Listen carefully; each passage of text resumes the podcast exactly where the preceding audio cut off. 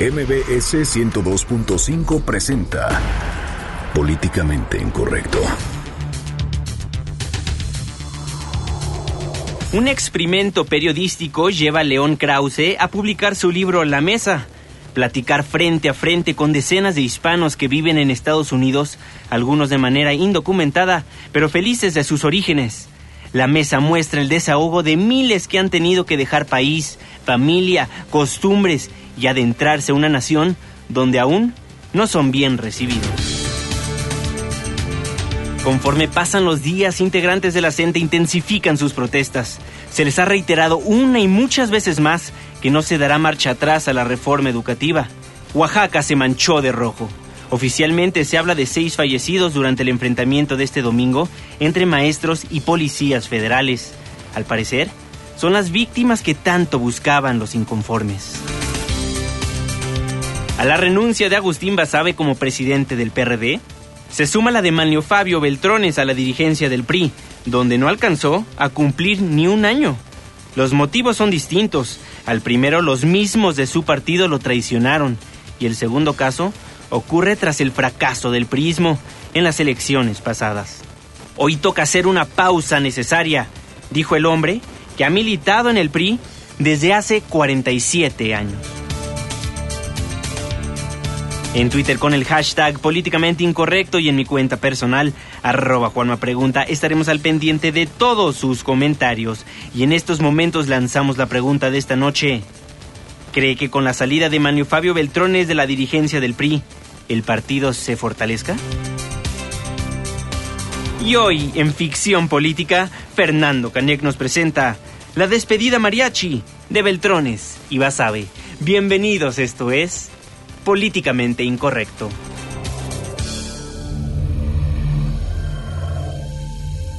Estás a punto de entrar a una zona de polémica y controversia. Una zona de discusiones álgidas y análisis mordaz.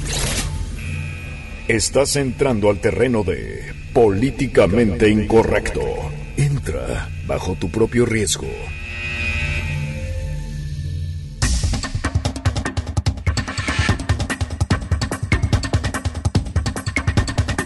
Muy buenas noches, 9:04. Le doy la más cordial bienvenida a este su espacio Políticamente Incorrecto, la mesa de análisis y de opinión de Noticias MBS. Hoy 20 de junio de 2016, Día Mundial de los Refugiados. Un priista se nos va, el dirigente nacional Manlio Fabio Beltrones le dice el último adiós al tricolor después de 47 años de militar en ese partido, ahora como presidente. Pues se despide Fernando Canek, muy buenas noches. Muy buenas noches, querido Juan Manuel, querido auditorio, gracias por sintonizarnos una semana más. Me pido una disculpa por mi ausencia el viernes. Sí, pero, qué bárbaro. Pero bueno, el recuento de los daños estuvo hecho y estuvo trágico, como siempre. Como siempre. Oye, pero hoy estamos vestidos de manteles largos aquí en el estudio de Políticamente Incorrecto desde Mariano Escobedo 532, porque tenemos el gusto de que parte de esta mesa sea el periodista León Krauze. ¿Cómo estás, León? Muy buenas noches. Un placer estar con ustedes. Gracias por invitarme.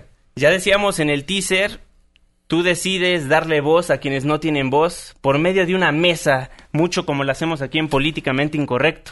Así es, así es. Pues yo vivo en Los Ángeles, California, hace 3 años decidí comenzar este experimento periodístico que mencionabas en el teaser, una mesa plegable de plástico, 2 sillas plegables también evidentemente de plástico, y las empecé a llevar a distintas esquinas escogidas al azar en el sur de California, uh-huh, y a invitar a la gente a que me contara su vida. Realmente un experimento periodístico muy esencial, muy básico, una premisa muy básica, pero lo que ocurrió después y lo que ha venido ocurriendo en estos 3 años para mí ha sido un descubrimiento periodístico y, insisto, una experiencia que me ha convertido en una mejor persona. Entonces, básicamente llegas a una esquina, pones tu mesa, las 2 sillas y te pones a platicar con gente común y corriente, no está nada practicado. Nada preproducido, no conozco a nadie. Y de hecho, pues muchas veces me cuesta trabajo que la gente se siente conmigo. A veces no me quedo sentadito ahí en la mesa. Voy, doy vueltas, le digo a la gente, ándele, véngase a sentar conmigo. No, a mí no me gusta, no me gusta la televisión. No le saque, véngase a sentar conmigo. Y bueno, después de esta persuasión, la gente se sienta y comenzamos una plática que comienza siempre tradicionalmente con ¿cómo se llama usted? O ¿cómo te llamas tú? ¿Cómo se llama usted? Uh-huh. Y desde el nombre, que es la pregunta, digamos, básica en una conversación humana, ¿no? Claro. De ahí comienzo a tratar de sacar hilo, historia, y insisto, he descubierto cosas notables. En La Mesa, el libro, están las 50 vidas, las 50 historias más entrañables de esta ya larga aventura con La Mesa. ¿Qué temas son los que más se tocan en La Mesa? Bueno, lo que a mí me interesa es conocer tal cual la vida, ¿no? Uh-huh. A mí la entrevista de semblanza como género periodístico siempre me ha fascinado. Por ahí comencé como periodista deportivo en 1992, 93, haciendo entrevistas de semblanza de futbolistas. Así entrevisté, hombre, toda esa generación, a Jorge Campos, Claudio Suárez, Ramírez Perales, Miguel Herrera, Luis García, lo fui a entrevistar a Madrid, en fin. El caso es que me gusta mucho el género, pero en esta ocasión es mucho más libre porque no llevo ningún apunte, no llevo ni siquiera una pluma, estoy sentado ahí y trato de descubrir las vidas. ¿Qué he descubierto? Bueno, he descubierto temas en común, que es parte también lo que incluye el libro. Los padres ausentes, las figuras paternas de muchas de estas personas han sido ausentes, destructivas, abandonan a sus hijos, abandonan sus hogares, o son gente violenta, perdida en el alcohol o en la propia agresividad. En fin, es un tema trágico, difícil. Las madres heroicas es el otro lado de esa moneda. Las historias de las mujeres hispanas es absolutamente increíble. En fin, descubrir lo que significa ser mexicano, salvadoreño, hondureño, guatemalteco, colombiano en el Estados Unidos de hoy, el Estados Unidos de Donald Trump, el Estados Unidos de hoy. A raíz de estos testimonios, León, ¿qué es lo que tú puedes diagnosticar que es el sueño americano ahora?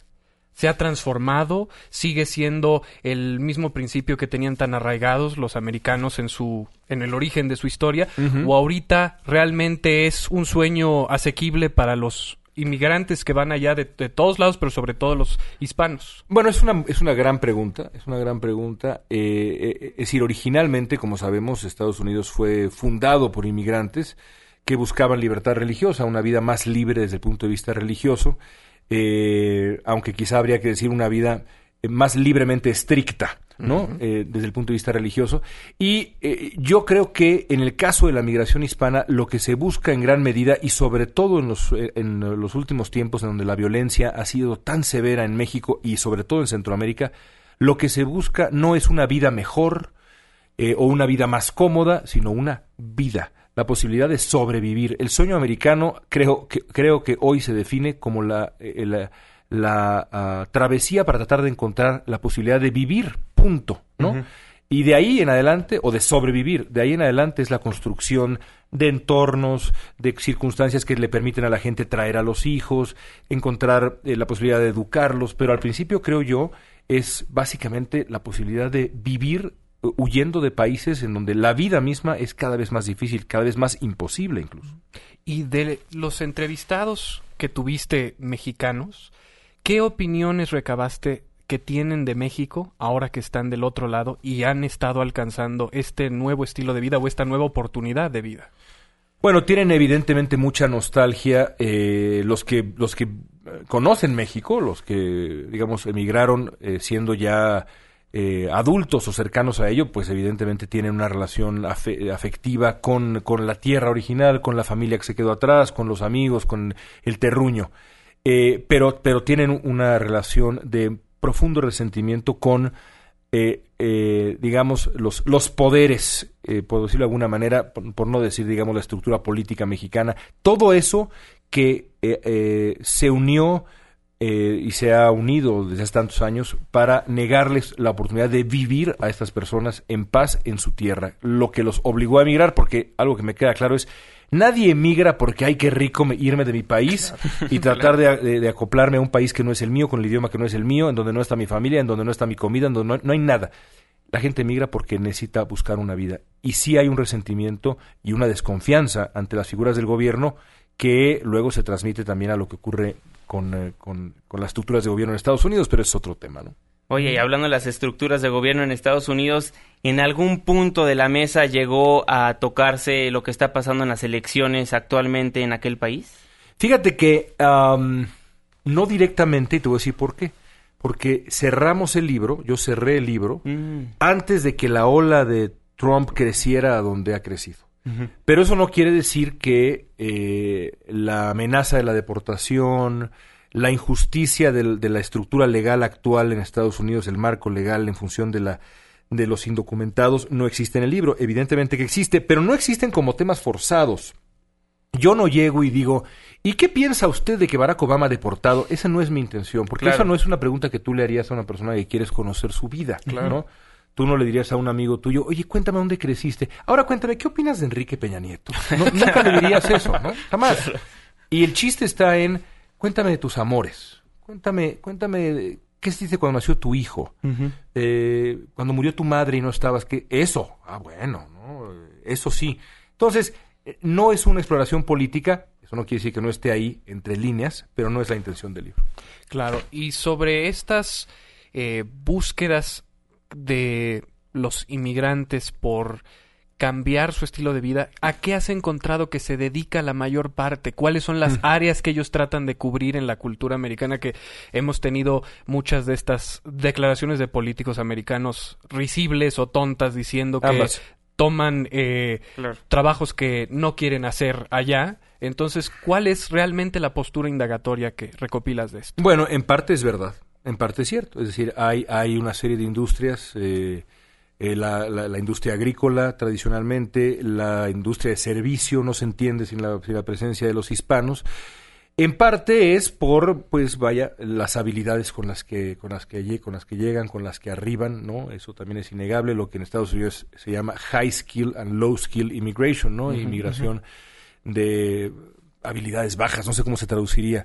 Eso es un hecho, pero también existe pues las dificultades que les pone enfrente la propia ley. Aún así, por ejemplo, en California, sobre todo, no quiero ser impreciso, en el sur de California, el grupo demográfico reconocido como el más emprendedor son las mujeres oaxaqueñas, por ejemplo. Uh-huh.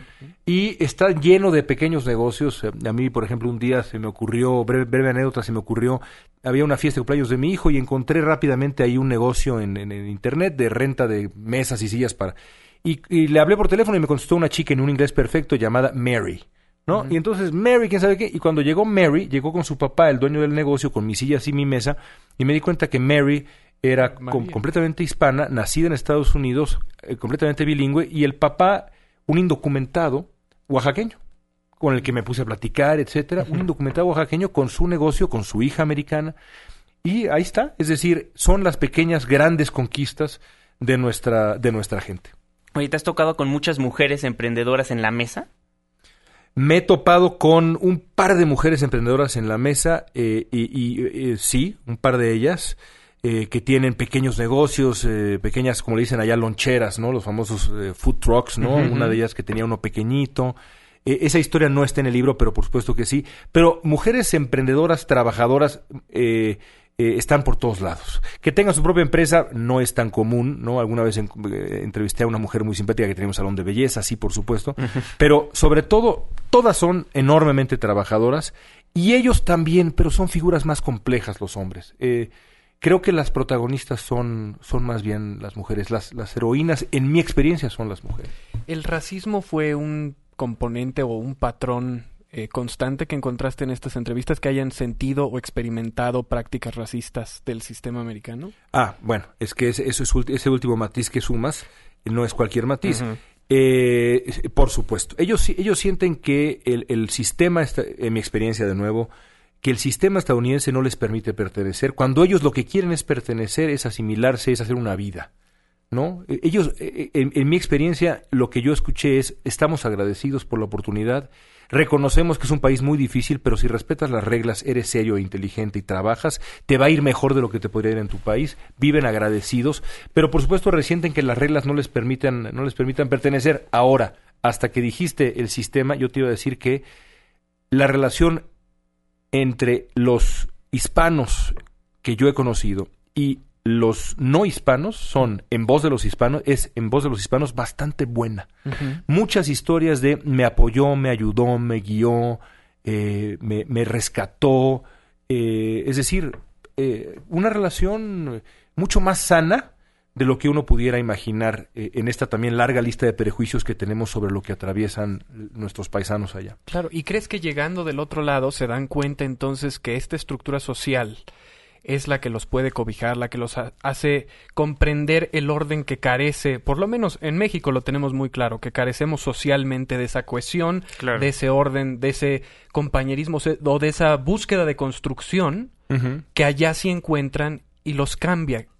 ¿Crees que eso sí les reeduca en un panorama de posibilidades? Bueno, les revela que la movilidad social existe, ¿sabes? Que es un país, de nuevo, tampoco hay que idealizar y... Claro. Uno puede llegar a ser dueño de Microsoft. Bueno, las probabilidades no son enormes. Claro. Pero no son enormes en cualquier circunstancia, incluso si naces en Estados Unidos. Pero sí existe esta percepción de que si trabajas fuerte, si es serio, si reconoces que sobre todo la comunidad indocumentada tiene una serie de retos legales muy prácticos, porque imagínate nada más salir a manejar temiendo que de pronto se te pasó la mano y en vez de poner las luces medias, pusiste las altas y al corregir apagaste las luces por 2 segundos, en esos 2 segundos te vio un policía, te pidió tu licencia, como no traes licencia te pidió tus papeles y te deportaron al día siguiente, dejaste a tus 2 hijas solas y luego fueron adoptadas por una pareja anglosajona. Bueno, es que eso me pasó con una madre deportada en Tijuana.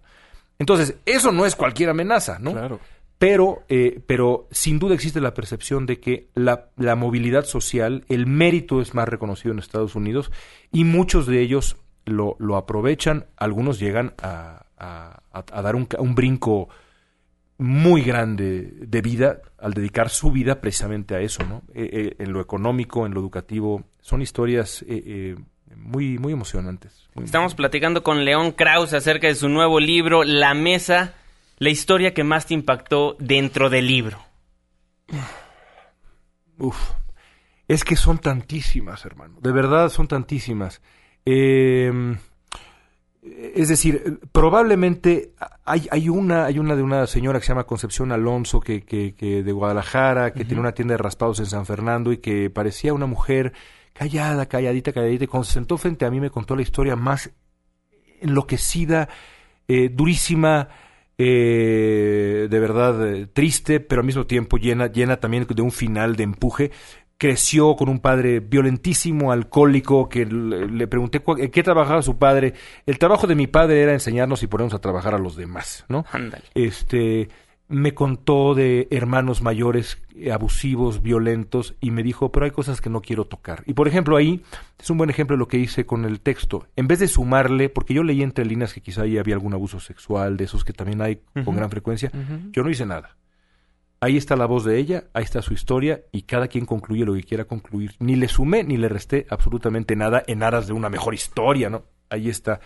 Y bueno, se fue de ese pueblo, etcétera, y finalmente llegó a San Fernando, donde tiene una pequeña tienda de raspados, pero la historia es mucho más compleja y pues no tenemos tanto tiempo. Pero como esa, de verdad, todas las 50 historias tienen algo que les va a hacer decir, caray, eso sí no lo sospechaba. Oye, León, la mayoría de las personas que se sientan en tu mesa... ¿están cumpliendo su American Dream, el sueño americano? Bueno, de nuevo habría que definir eso, ¿no? Es decir, yo te respondería que sí, pero es un sueño de esfuerzo diario que tiene poco de ideal, ¿no? Pero de nuevo, yo siempre me acuerdo que la primera vez que me mandaron a hacer una historia sobre inmigrantes, que es una cosa que me ha fascinado siempre a mí el tema, me dijeron, quiero que vayas a Nueva York, me dijo un editor muy querido y buen amigo mío, me dijo, quiero que vayas a Nueva York y cuentes la historia de la migración poblana para allá y quiero que se llame La Moderna Esclavitud. Le dije, bueno, a ver, mi querido X, déjame ver qué encuentro primero. Déjame ver. Claro. Y no encontré La Moderna Esclavitud, encontré algunas historias terribles de... un chico encarcelado injustamente y la madre tratando de sacarlo de la cárcel Rikers en Nueva York. Pero encontré historias de enorme batalla, de gente que llegó con un hijo y tardó 16 años en tener un segundo hijo, porque 16 años le tomó echar raíces, tener un pequeño negocio en Queens.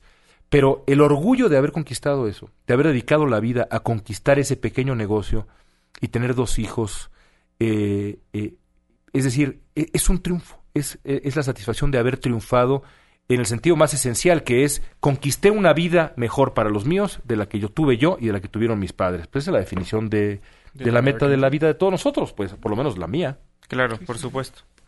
Pues creo que eso es un espectro muy amplio, pero a mí me sigue consternando un poquito la perspectiva que tiene el mexicano que reside aquí, uh-huh, en contraste con el mexicano que vive allá, sobre la posibilidad de cambio de México. Uh-huh. ¿Alguno de ellos te externó un deseo de volver a su país, a poder modificar las cosas en pos de un mejor futuro para los que se quedaron aquí? Hay un desánimo muy grande.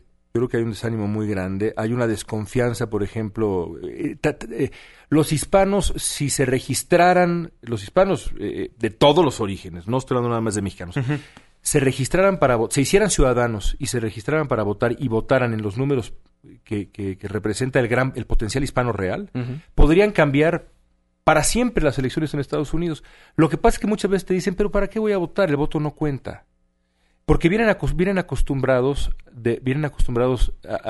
a un sistema, injusta o justamente, porque yo en este momento diría que la idea de que la democracia mexicana no funciona y no existe es una idea completamente equivocada, y si no, pregunten a los priistas que perdieron los estados que perdieron hace unas semanas, pero en fin, no importa mi opinión, importa lo que yo veo en esta gente. Y esta gente tiene una desconfianza real de lo que se puede lograr a través de las vías democráticas, de los partidos, de la política en general, ¿no? Rechazan todo lo que huela al establishment político, uh-huh, ¿no? Uh-huh.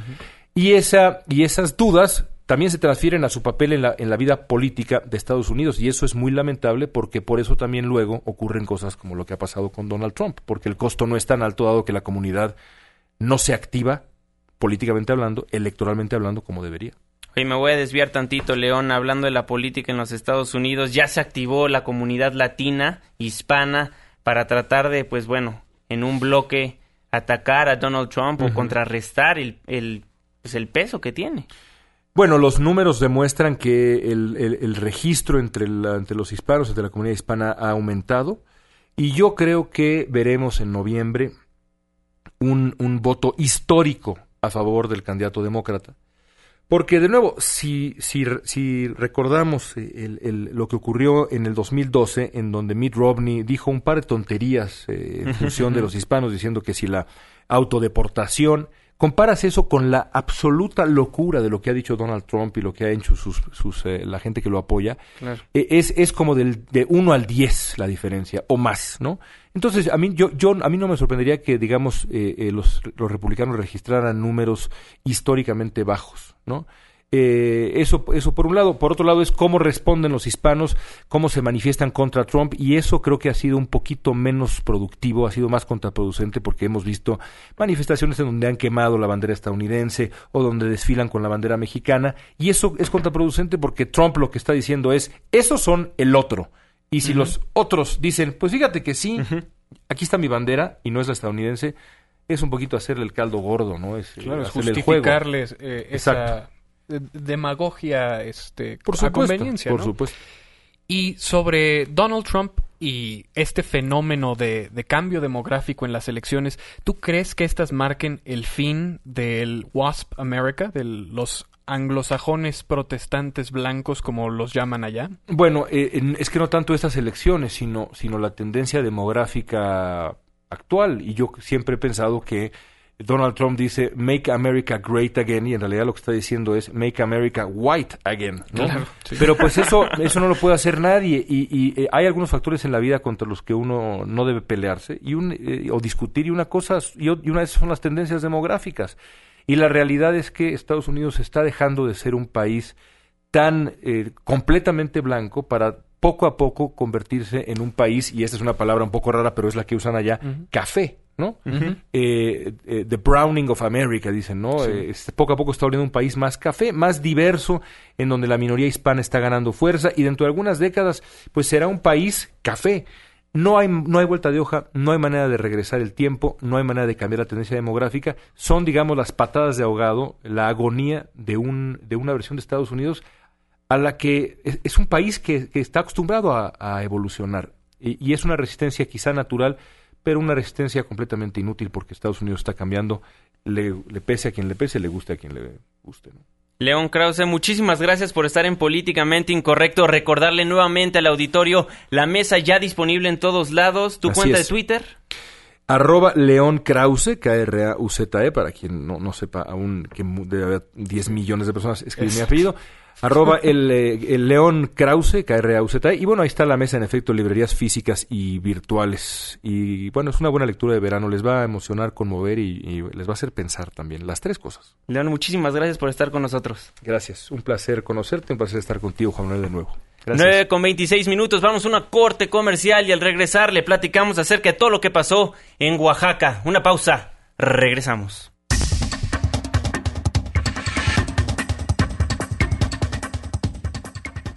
Opiniones controvertidas, discusiones acaloradas. Continuamos en Políticamente Incorrecto. ¿Quieres escribirnos más de 140 caracteres? Hazlo. incorrecto@mbs.com. Continuamos. 9:32. Estamos de vuelta en su programa Políticamente Incorrecto a través del 102.5 de su frecuencia modulada. Y por supuesto, muchísimas gracias a todas aquellas personas que nos hacen el favor de escucharnos a través de nuestra página de internet noticiasmbs.com, donde nos pueden ver 100% en vivo a través de nuestra webcam. Fernando Canek, ¿tu cuenta de Twitter? Es @Fernando Canek. Y por Irving Pineda entro, también es @Irving Pineda. Y la suya, señor mío. @Juanma Pregunta. Sea parte de este debate. En Facebook, ¿cómo estamos? Estamos como Políticamente Incorrecto y pueden tener acceso ahí a contenidos exclusivos. Visiten nuestra página, sobre todo porque ahorita tenemos el gusto de presentarles la entrevista que acabamos de realizarle a León Krauze. Así es. Está justo en nuestra página de Facebook. Oye, qué buena charla tuvimos con León. Maravillosa charla. Creo que abordamos unos temas de mucha trascendencia para el sentir colectivo en estos momentos, porque ahorita vamos a pasar un tema álgido que creo que tiene correlación. Así es. Pero vale mucho la pena escucharla y vale mucho más la pena conseguir el libro de León Krauze, La Mesa, de venta en librerías tanto físicas como en línea. Así es, pues lamentablemente el día de ayer nos despertamos con noticias trágicas en el estado de Oaxaca. Hubo un enfrentamiento, Fernando, entre profesores, y así se les puede llamar, de la coordinadora. Hagamos una cosa, yo creo que nos conviene dar la noticia, en este caso en crudo, porque creo que se está polarizando el tema. Así es, tienes toda la extremo. Razón. Y lo que tenemos que hacer todos, auditorio, comunidad periodística, o sea, todos los medios de comunicación oficiales y no oficiales, es tratar de no enturbiar más esta situación de lo que ya está, porque ya es suficientemente confuso y el polarizar las cosas lo único que va a hacer es crispar más la situación. Exactamente. ¿Qué te parece si nos vamos directamente hasta Oaxaca con nuestra corresponsal Karina García para que nos cuente qué es lo que pasó en aquella entidad? Karina, muy buenas noches, te escuchamos. Juan Manuel, buenas noches. Oaxaca vivió uno de sus episodios más violentos la mañana de este domingo, cuando elementos de la Policía Estatal y Federal incursionaron en el bloqueo que maestros, padres de familia e integrantes de organizaciones sociales mantenían en la carretera federal en inmediaciones del municipio de Asunción Nochixtlán. Tras varias horas de refriega, en donde salieron a relucir armas de fuego, piedras, palos y bombas molotov, se han contabilizado al menos 6 muertos en esta zona de la región de la Mixteca, a los que se han sumado 4 más que fueron abatidos en Valles Centrales y en Juchitán de Zaragoza. En este último lugar, un reportero del periódico del Sur, Elidio Ramos Zárate, recibió 2 disparos de arma de fuego en la cabeza, quitándole así la vida. Además, suman cerca de 108 lesionados, entre ellos policías federales y estatales, quienes presentan heridas de bala y al menos 22 desaparecidos, aunado a 70 detenidos. El gobernador del estado, Gabino Cué Monteagudo, culpó de estos hechos de violencia a infiltrados del magisterio oaxaqueño, quienes además dañaron y prendieron fuego a 70 vehículos, además de vandalizar y robar en 12 comercios del centro de la ciudad. Por estos hechos, voceros del magisterio exigieron la renuncia inmediata del mandatario estatal, así como la instalación de una mesa de diálogo, al señalar que Cué Monteagudo ha sido incapaz de mantener la gobernabilidad en Oaxaca. Mi reporte.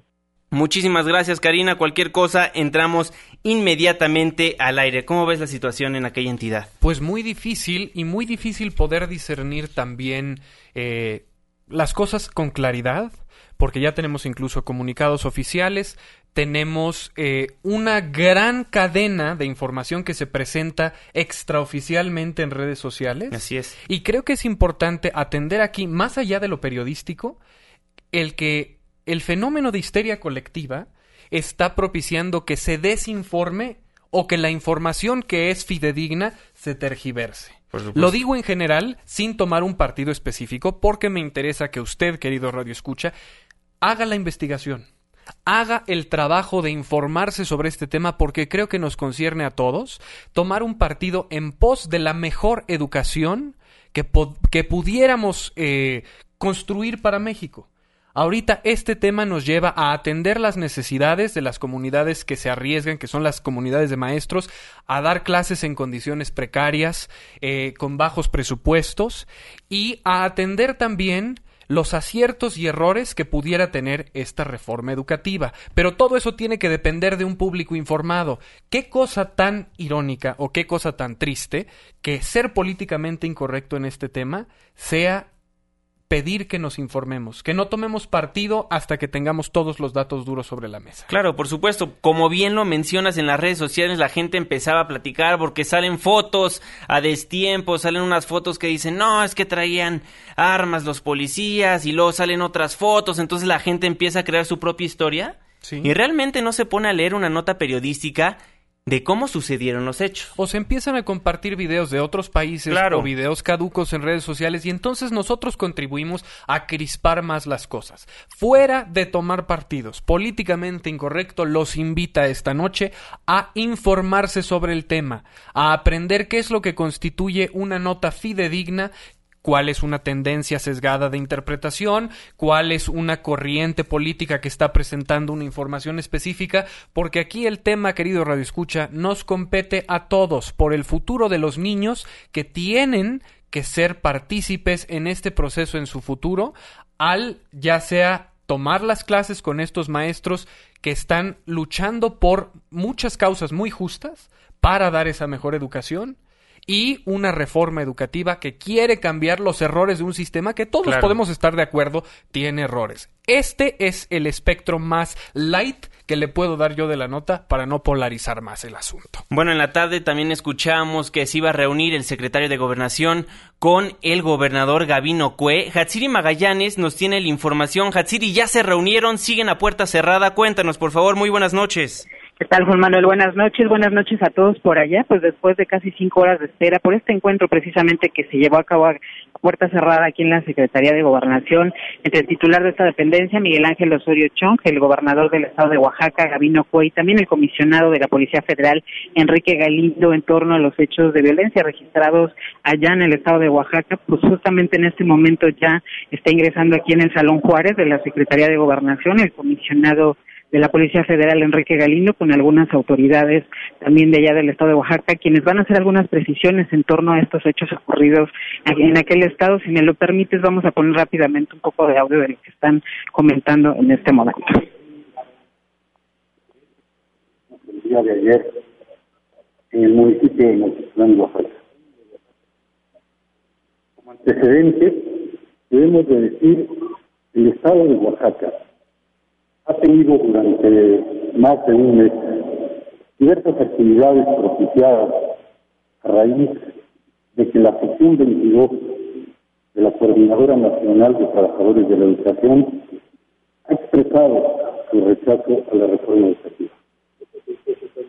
A partir de eso, y en los últimos 7 días como parte de las acciones que ellos han llevado a cabo, se tuvieron diversos bloqueos carreteros, llegando a 37 en el día de máxima actividad. Dentro de estos 37, destacamos de manera particular el que se lleva a cabo en el municipio de Nochixtlán. Nochixtlán es un punto estratégico, dado que es el municipio por donde atraviesa la autopista que comunica nuestra entidad con los estados, obviamente, de México, de Veracruz, de Puebla y la Ciudad de México. A partir de esta actividad, en la cual sujetos embosados estaban haciendo revisiones aleatorias a los diversos vehículos que por ahí transitaban, impidiendo el libre tránsito, el gobierno del Estado tomó la decisión de solicitar la coadyuvancia de la Policía Federal para que nos auxiliara en el desalojo de este bloqueo carretero de manera principal. El operativo llevado a cabo el día de ayer inició con la certificación de los 800 elementos que ahí participaron, 400 por parte del gobierno del Estado, 400 por parte de la Policía Federal, en el cual, a través de un notario, se certificó que ninguno de ellos portara arma de fuego en estricto cumplimiento al protocolo de actuación policial. Habiendo iniciado este operativo aproximadamente a las 8:30 de la mañana, se llegaron a desalojar de una manera pacífica y dialogada con los líderes de quienes allí permanecían en este bloqueo, los tres bloqueos que había en un radio de 500 metros. El primero de ellos, sobre la carretera federal, que transita por la parte superior de la autopista.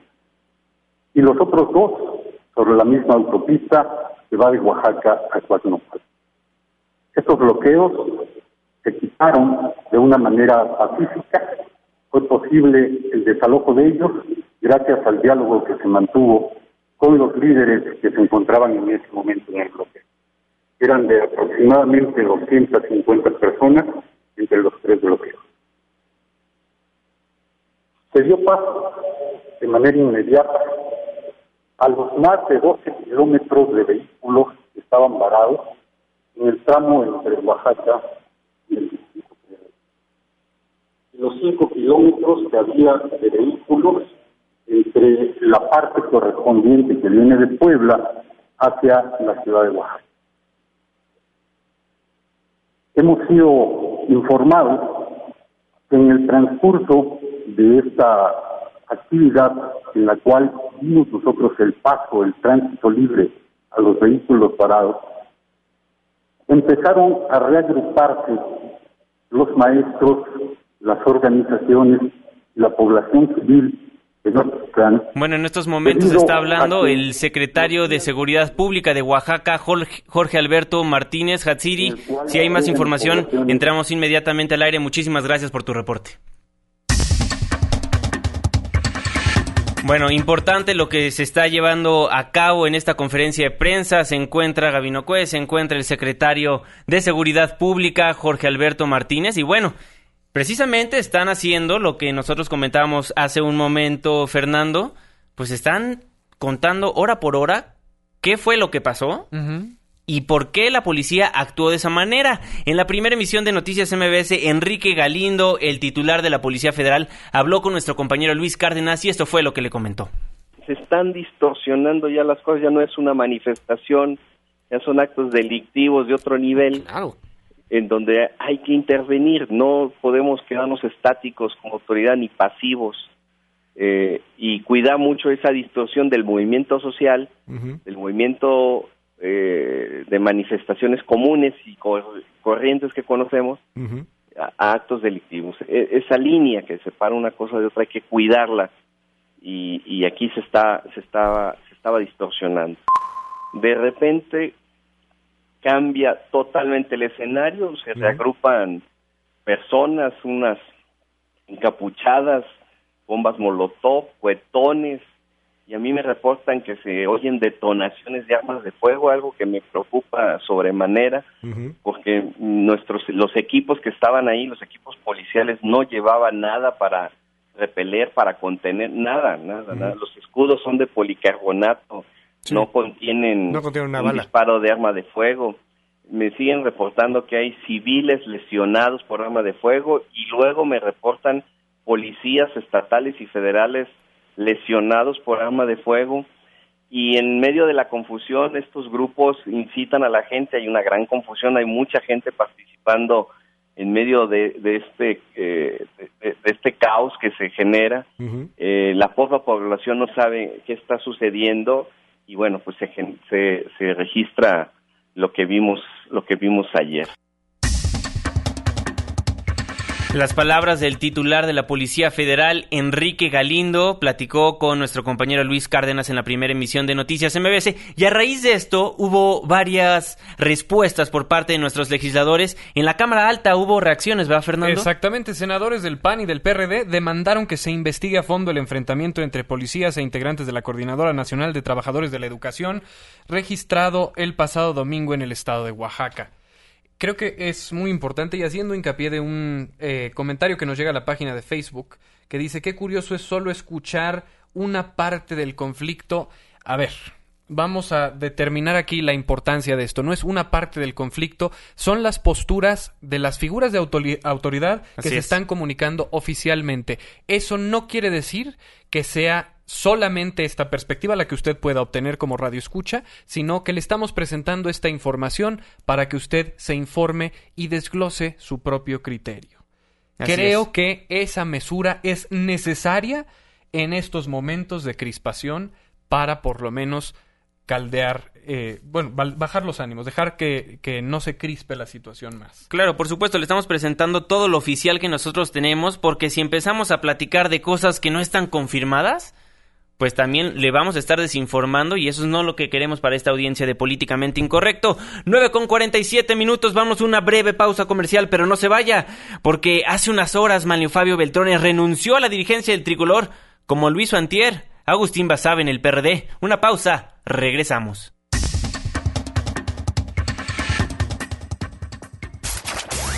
Apenas estamos caldeando los ánimos. No se vaya, continuamos en Políticamente Incorrecto. Porque tu opinión es importante, llámanos al 5166-1025. Continuamos. 9:50 minutos, estamos de vuelta en su programa Políticamente Incorrecto a través del 102.5 de su frecuencia modulada. Pues el viernes platicábamos en esta misma mesa de la posible salida de Agustín Basave como presidente del Sol Azteca, y que el mismo sábado se cumplió. Sí. Y hoy, hace unas horas, el presidente, o quien era el presidente nacional del PRI, Manlio Fabio Beltrones, pues pone su renuncia sobre la mesa. René Cruz nos tiene la información. Adelante, René, muy buenas noches. Juan Manuel, muy buenas noches. Al cumplirse 10 meses de haber asumido el cargo, Manlio Fabio Beltrones renunció este lunes a la presidencia del Comité Ejecutivo Nacional del PRI. La dimisión del político sonorense se da a 2 semanas de los comicios del 5 de junio, en los que su partido obtuvo el triunfo en 5 de los 12 estados en los que hubo elección de gobernador. Al encabezar la sesión de la Comisión Política Permanente, Beltrones Rivera dijo que la vida y la política imponen retos en los que las consecuencias se tienen que asumir con lealtad. La vida y la política siempre imponen retos que muchas veces no están por completo en las manos de uno resolverlos. No obstante, siempre es necesario actuar con responsabilidad y asumir con lealtad las consecuencias. Por ello, en congruencia con el compromiso de servicio y disciplina que asumí al tomar posesión del cargo de presidente del Comité Ejecutivo Nacional del PRI, es que hoy presento mi renuncia ante esta Comisión Política Permanente, para permitir así que una nueva dirección encabece las transformaciones que nuestro partido requiere y le urgen. No se trata nada más de ver nuestro orden interno, sino de ver hacia el futuro del país que queremos. Asimismo, refirió que su renuncia se trata de una decisión responsable. Esta es mi contribución inmediata al debate que propongo abrir en nuestras filas. No es una medida irreflexiva, es una decisión responsable para abrir el espacio del debate interno y permitir que la dirección colegiada de nuestro partido tenga la libertad de decisión para encontrar el mejor camino a seguir por el PRI en su próxima Asamblea Nacional, que será definitorio para modernizarlo y conservarlo actualizado, sólido y competitivo electoralmente. A pesar de los resultados obtenidos en los comicios, el ahora exdirigente nacional del PRI defendió el proceso de selección de los candidatos y dijo que los resultados dan cuenta de que el Revolucionario Institucional es el partido que más votos obtiene y el único que compite con posibilidades de éxito en cada elección y en todos lados. Juan Manuel, de acuerdo con los estatutos del PRI, Carolina Monroy, actual secretaria general del PRI, asumirá la presidencia del partido, quien contará con un plazo de 60 días para convocar al Consejo Político con el fin de iniciar el proceso para elegir a los nuevos dirigentes del partido. Juan Manuel, el reporte que tenemos, muy buenas noches. Muy buenas noches, René, muchísimas gracias por la información. Bueno, impresionante lo que está pasando con la salida de Manlio Fabio Beltrones del PRI, con su renuncia, ya la puso sobre la mesa. Mucha gente a favor y mucha gente en contra. Nos llegan comentarios de nuestra audiencia marcando al 5166-1025. ¿Qué nos dicen? Pues nos dice Lourdes de la delegación Benito Juárez: lamento que se vaya Manlio Fabio Beltrones, porque para mí es un hombre disciplinado, comprometido en lo suyo, con la camiseta bien puesta y congruente. Me gustaría darle un giro de 180 grados al partido y se quedará Beatriz Pajés. Lourdes, querida, yo discrepo enormemente, pero bueno, ese es otro tema a discutir después. También le preguntamos en Twitter: ¿cree que con la salida de Manlio Fabio Beltrones de la dirigencia del PRI, el partido se? 11% nos responde fortalezca, 22% se cinda y 67% se quede igual. Muchísimas gracias por todos sus comentarios. Nos dice Roberto: es lógico que tienen que poner a alguien más ratota y más mañoso y más mentiroso que cubre el perfil. Muchísimas gracias por su comentario. Nos dice Lu: simulación. Nos dice Luchador de México: de hecho, siempre ha sido la pandilla de Capulina contra los amiguis de Peña. De interina quedó un amiguis de Peña. Bueno, muchísimas gracias por su comentario. Pues sí, muchos comentarios a favor, muchos comentarios en contra, pero pues bueno, se va a reacomodar el PRI, va a ser un buen escalón para arriba para el PRI. ¿Cómo lo ves, Fernando? Pues yo creo que tiene mucha razón este Luchador Mex. Ajá. Porque sí me recuerda a Capulina ahorita, con lo que justifica la salida de alguna u otra manera es la derrota en estas elecciones, y las opiniones de mi querido Manlio en los medios de comunicación era: no lo sé, puede ser, tal vez, a lo mejor. ¡Qué bárbaro! Oye, pues bueno, con esta salida de Manlio Fabio Beltrones, dos de los tres principales partidos políticos de nuestro país, pues se van sus presidentes. Quedaron desgastados por estas elecciones. Uno porque no puede con las huestes de su partido, y el otro porque ya se cansó de coordinar a las huestes de su partido. Exactamente, por eso hoy en Ficción Política, Fernando Canek nos presenta la despedida mariachi de Beltrones y Basave. Cuando lejos me encuentre de ti, cuando quieras que yo esté contigo, no hallarás rastro mío en el PRI. Mis alianzas las llevo conmigo. Yo te juro que no volveré, aunque me haga pedazos la prensa. Lo que tienes yo te lo compré, de esta mafia yo soy la cabeza.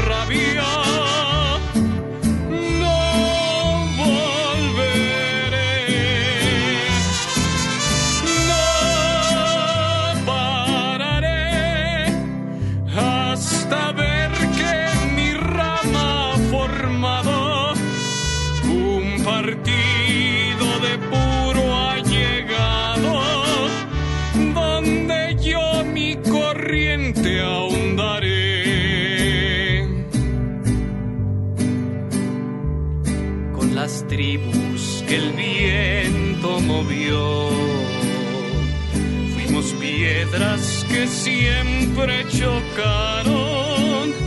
Ser el líder del sol me secó, por los chuchos mejor terminamos. Presenté mi renuncia y me voy. Mi partido quedó desahuciado. Lo que tengan de mí se los doy. A caballo de Troya no le hago. No volveré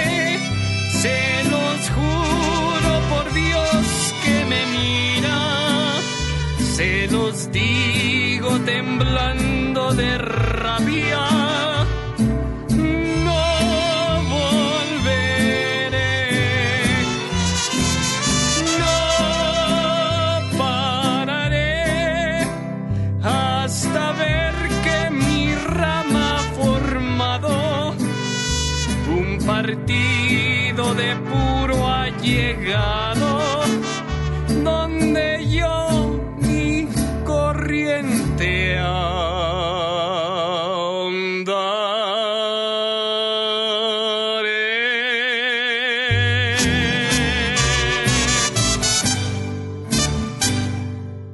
Qué bárbaro, Fernando Canek. 9:59, pues ahí el mariachi de despedida a Beltrones y Basave. Muy bonito, como siempre, sí, Fernando. Pues ya nada más despedirlos por su desempeño.